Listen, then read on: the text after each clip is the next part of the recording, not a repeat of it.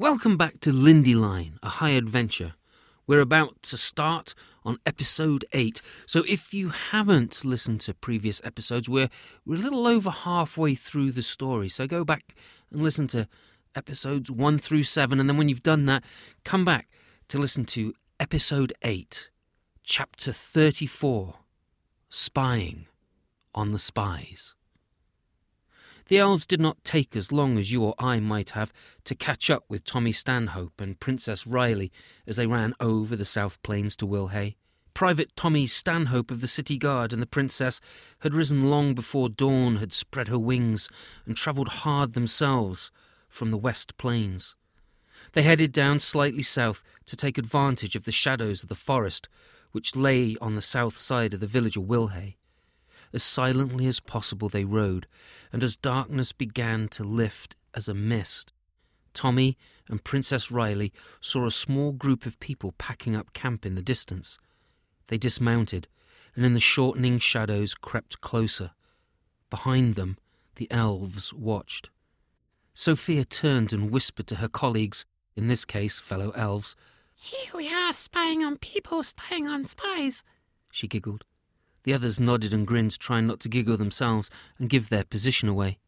Sophia and her small troops, Tommy, Princess Riley, watched the hunter, Princess Avery, and two spies and soldiers enter Wilhay on their carpets and by foot. The hunter and Princess Avery were on foot and were followed by the spies and warriors of Birchwood. The hunter had not been returned his bow. The captain carried it himself, loaded with an arrow. He had promised that if a trap was planned, then the hunter would be the first to get shot. Of course, this would only happen if the captain was not shot beforehand. As they watched, they saw a woman come from the village and walk up to the hunter.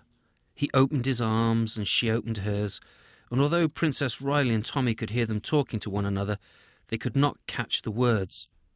They crept closer, staying close to the trees that edged the village and the elves followed.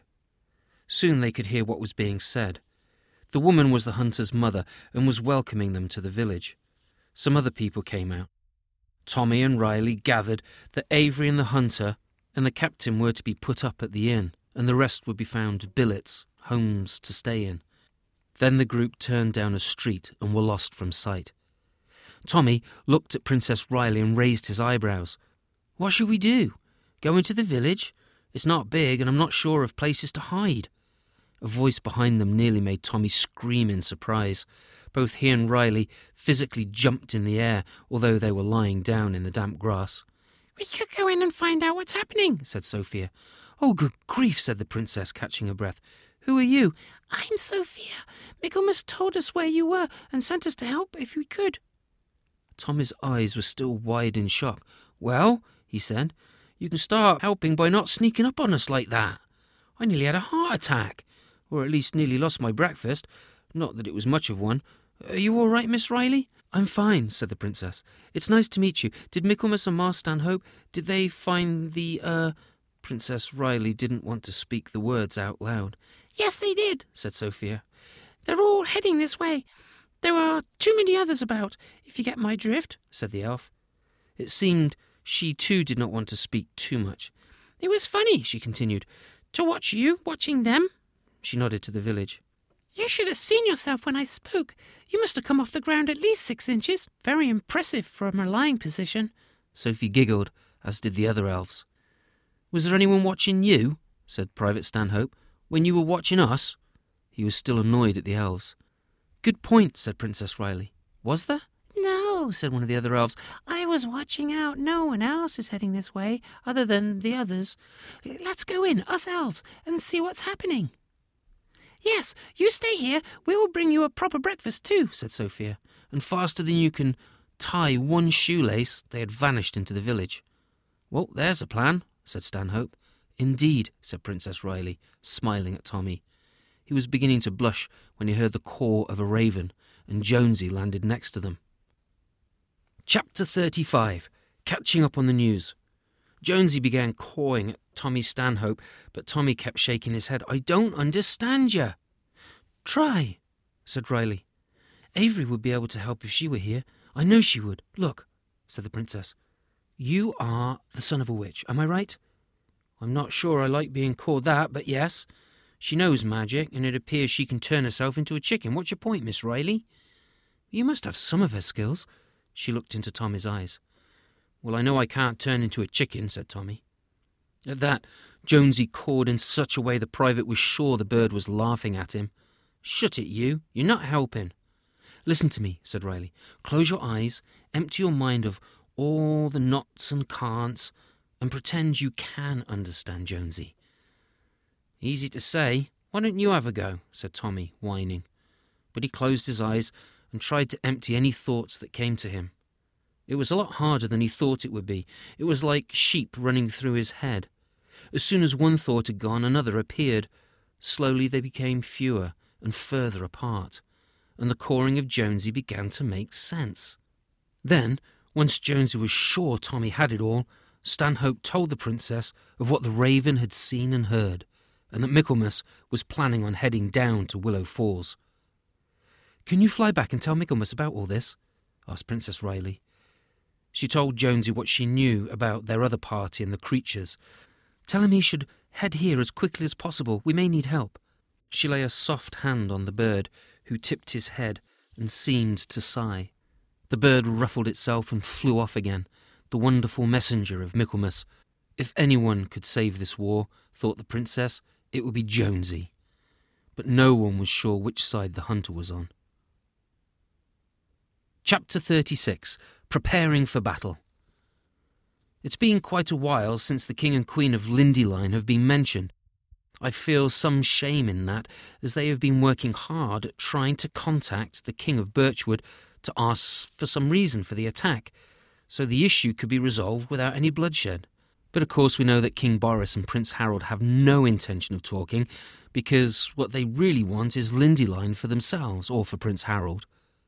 The King and Queen of Lindyline have been ensuring that their subjects, some might say citizens, that they will be safe if war does break out. They have also been sending out their own spies. They have a good many working all over both kingdoms. Sadly, it seems as if the country will have to go to war. When the prisoners were brought into the city, they were placed in the dungeons of the castle. The king and queen asked and pleaded with Harold to call off the war, but he refused. With sadness in their hearts, the king and queen of Lindyline talked to their generals, majors, brigadiers, colonels, and captains, and worked out a strategy, some might say plan.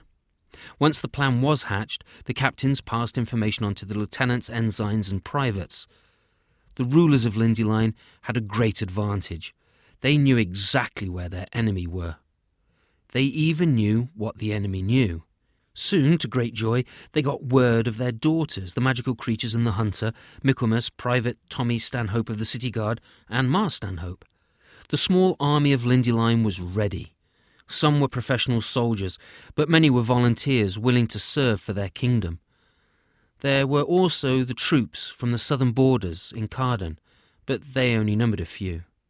Add that to the magical creatures of Lindyline, and you still have a small army. Half of the troops stayed in the city to defend the walls. The other half made their way into the central forest. They were deployed along the western bank of Falls River, which went through the middle of the forest. They built cover so the troops could not be seen. A small handful then joined a group of soldiers on the north plain. Some of them made fortifications dug into the ground on the western side of the forest road. Riders were sent to ask one more time if Birchwood would give up their quest. The rest waited. Chapter 37 Boris receives a plea. King Boris had his troops lined up and ready to march. General Poe was at the head of the troops with cavalry, and cavalryman Engels had joined his brother Cavalryman Engels in Unit 6 under Captain Williams. Captain Williams had the two brothers check the supply wagons and the forge. The forge was built into the cart with a large bed of flat stone to stop the cart from catching fire. This was pulled by four oxen. Some new recruits wondered why a forge had been brought to battle, but they were quickly informed that if shields were broken or swords needed repairing, they would need the work of a smith and his forge to do it. Williams checked the chuck wagon, where the chef was already making coffee, a cup of which Williams drank on his rounds. Captain Williams checked the two cannon and reported to the general that they were ready. They were about to march north along Forest Road when a shout came out from a lookout guard. Three horses were approaching, and the riders were waving the white flag. One rider rode in front of the other two, and she bowed before King Boris. We have come from the King and Queen of Lindyline, said the leader of the riders. Did you come far? snorted King Boris, but no one laughed at what he thought was a wonderful little joke. And what of this little visit of yours? said King Boris. We've come to talk about peace. Will you hear us? I hear you already. The king laughed and looked around and only saw a few polite smiles. The king frowned. As you must already know, Lindyline has His Royal Highness Prince Harold captive. If you leave Lindyline in peace and withdraw all your troops, we will surrender not only the Royal Highness, but also your men. I hear you, but what if I say I cannot? Well, that I will battle on in, on this war and rescue my brother and his men and take Lindyline for my own. Your esteemed Majesty, said the leader, bowing from a horse, we will take your message and present it to our Majesties, the King and Queen of Lindyline. And with that, the leader swung a horse about slowly and nodded to her fellow riders. They too swung their horses around. Your Majesty, whispered General Poe, do you think it wise to let them take this message? They may kill your brother. Oh, they will not. They're too peaceable, replied King Boris. You say that as if it's a bad thing, returned the general. And besides, we will ride hard on the tail of those messages, and first take the Lindyline army, if one can call it that. Then we will exchange our prisoners for theirs, and then take the kingdom of Lindyline for Prince Harold. The king smiled, but General Poe gently shook his head. Prepare to march, shouted Poe.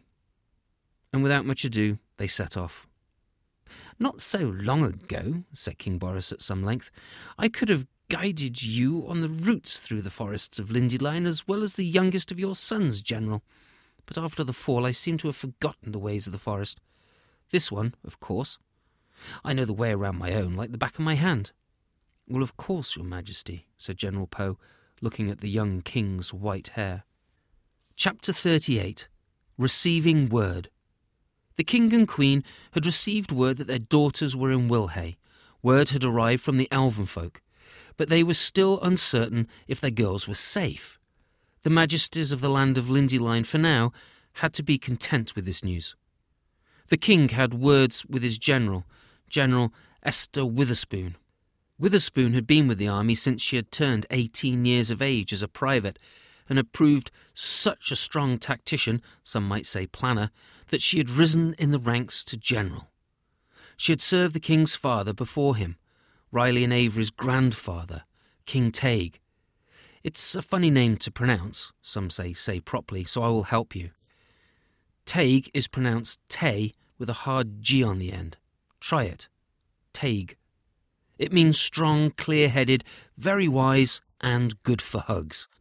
At least Riley and Avery thought it meant that bit about the hugs.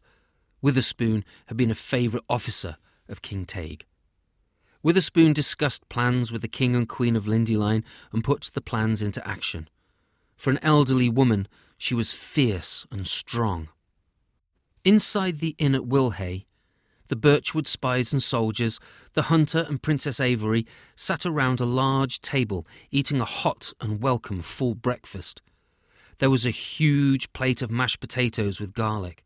On everyone's plate, eggs sat on toast made from fresh baked bread. Butter soaked into the bread, and the smell was divine, some might say heavenly. There was another plate people were helping themselves from, with bacon and sausage, another plate with baked fish. Avery looked up when the baker came in carrying a large bag of muffins and bagels. As he entered, he stamped his feet and dirt and damp flew from his boots. As the baker entered the inn, he said good morning to everyone. His only reply was a series of nods. Avery felt uncomfortable with the silence. She felt alone and a little frightened. It was like a dream, where the only sound was that of people eating and drinking. It had been a cold night, and there had been little in the way of food. Avery saw something move. It wasn't the baker emptying the bag of contents onto a large wooden plate, but something outside looking in through the window, she thought. Whatever had caught her eye wasn't there when she looked. The fire crackled nearby, and the warmth of it was making her sleepy. Maybe I'm just tired, she thought. But there it was again, or wasn't. Something had moved by the window. She was sure of it. Avery looked around the table to see if anyone else had noticed, but everyone was too busy eating. The hunter looked at her, and Avery dropped her head and took another bite of eggs and toast. The innkeeper, Emma, entered the room and walked over to Avery, carrying a bottle containing a dark sauce. Try this, love, she said. The hunter had told his family and friends in Willhay, before Jonesy had heard the conversation hiding next to the chimney, that they should pretend Princess Avery were not a princess, but a regular girl they had with them. It's a little spicy, but it makes the eggs taste even better. It comes from a country far from here where the spices grow in abundance. Try it if you like. Thank you, said Avery quietly. Emma took the bottle, turning it upside down over the princess's plate, and slapped the neck until a small amount fell from the bottle. Tell me if you like it, and I'll give you more. Emma smiled and curtsied and almost forgot not to address the princess as Your Highness. Avery looked from Emma to the hunter. He had introduced her to everyone as his baby sister. Avery had not liked that and kicked him. He had simply laughed and said, See? He had announced that they had met the soldiers and were travelling together for safety, which in a way was true. Avery felt there was something going on that she could not quite put her finger on. Princess Avery cut some egg and put it on the toast, and dipped that in the sauce and tried it. It tasted good, and Avery smiled. I don't normally like spicy food, but this does make the eggs taste splendid, thank you. Emma placed more on the plate before leaving the bottle on the table. Avery watched the hunter's eyes follow Emma from the room to the kitchen. He reached over and took some of the sauce himself in great quantities and ate it with relish. He smiled at Princess Avery. It's good, isn't it? he said. The hunter reached up suddenly and grabbed his throat, his mouth opening and closing. Choking sounds came from him, and the soldiers jumped up from their seats as he went cross eyed. Avery looked at the plate in front of her and back at the hunter, who was falling onto the ground. Then he stopped and suddenly burst out laughing. What's wrong with everyone? So quiet and so serious. He slapped the captain on his back as the officer sheathed his sword. Not funny, said the captain, but the soldiers began to smile, and the spies nudged each other. We'll have to remember that one, said the one. We will, won't we? said the other. The hunter looked at the captain. Well, you never know who the enemy is, right, Captain? I should have had one of the others to test it first. Maybe those spies. At that, the captain laughed. Conversation then began at the table, and the sense of weariness, some say feeling tired, and hunger left. When Frank and Emma returned to the room, everyone seemed in high spirits. The captain began asking Frank, Emma's husband, about getting supplies, enough to reach South Carden in Birchwood. Not going to the city then? asked Frank. Do you need to be heading west, or could you go to the city and then stock up there again there? It would be less to carry. Might be cheaper too, he said. Food in the country at the end of winter is pretty scarce and expensive. True, true, said the captain, who wondered if word really had reached Willhay yet about the war that was beginning. But we are heading west into South Carden, and I believe the hunter here and his sister will be joining us. So make sure there's plenty, for that man eats enough for three. He laughed. Emma and Frank also laughed, but not as wholeheartedly as the captain. Avery watched this exchange and studied the hunter more closely. He kept looking at the innkeepers, and there was a small smile on his face. Was he making a plan, she thought, with the innkeepers? Avery was distracted again by whatever it was at the window, yet there was nothing there when she turned to look properly. Avery excused herself and rose. She turned to Emma and asked, Where is the. er. She had never had to ask where the toilet was before. In the past, when the royal family had arrived somewhere, they were always told where the toilets were. Not that she really needed it. Emma jumped in right away. Follow me, said the innkeeper, taking Avery by the hand. When the captain went to move, the hunter put his hand on his arm and shook his head. As soon as Emma and Avery walked out of the dining room and down a narrow hall, the princess asked, Do you know the hunter? Whatever makes you think that, young lady? said Emma. But the way in which she spoke told Avery as clear as if Emma had said it herself that the innkeeper did indeed know the hunter. The two stepped through a door to the outside. Oh, nothing. I thought you looked similar. Avery looked around and wondered why they had gone outside. And there ends episode 8. Come back soon for the next instalment of Lindyline.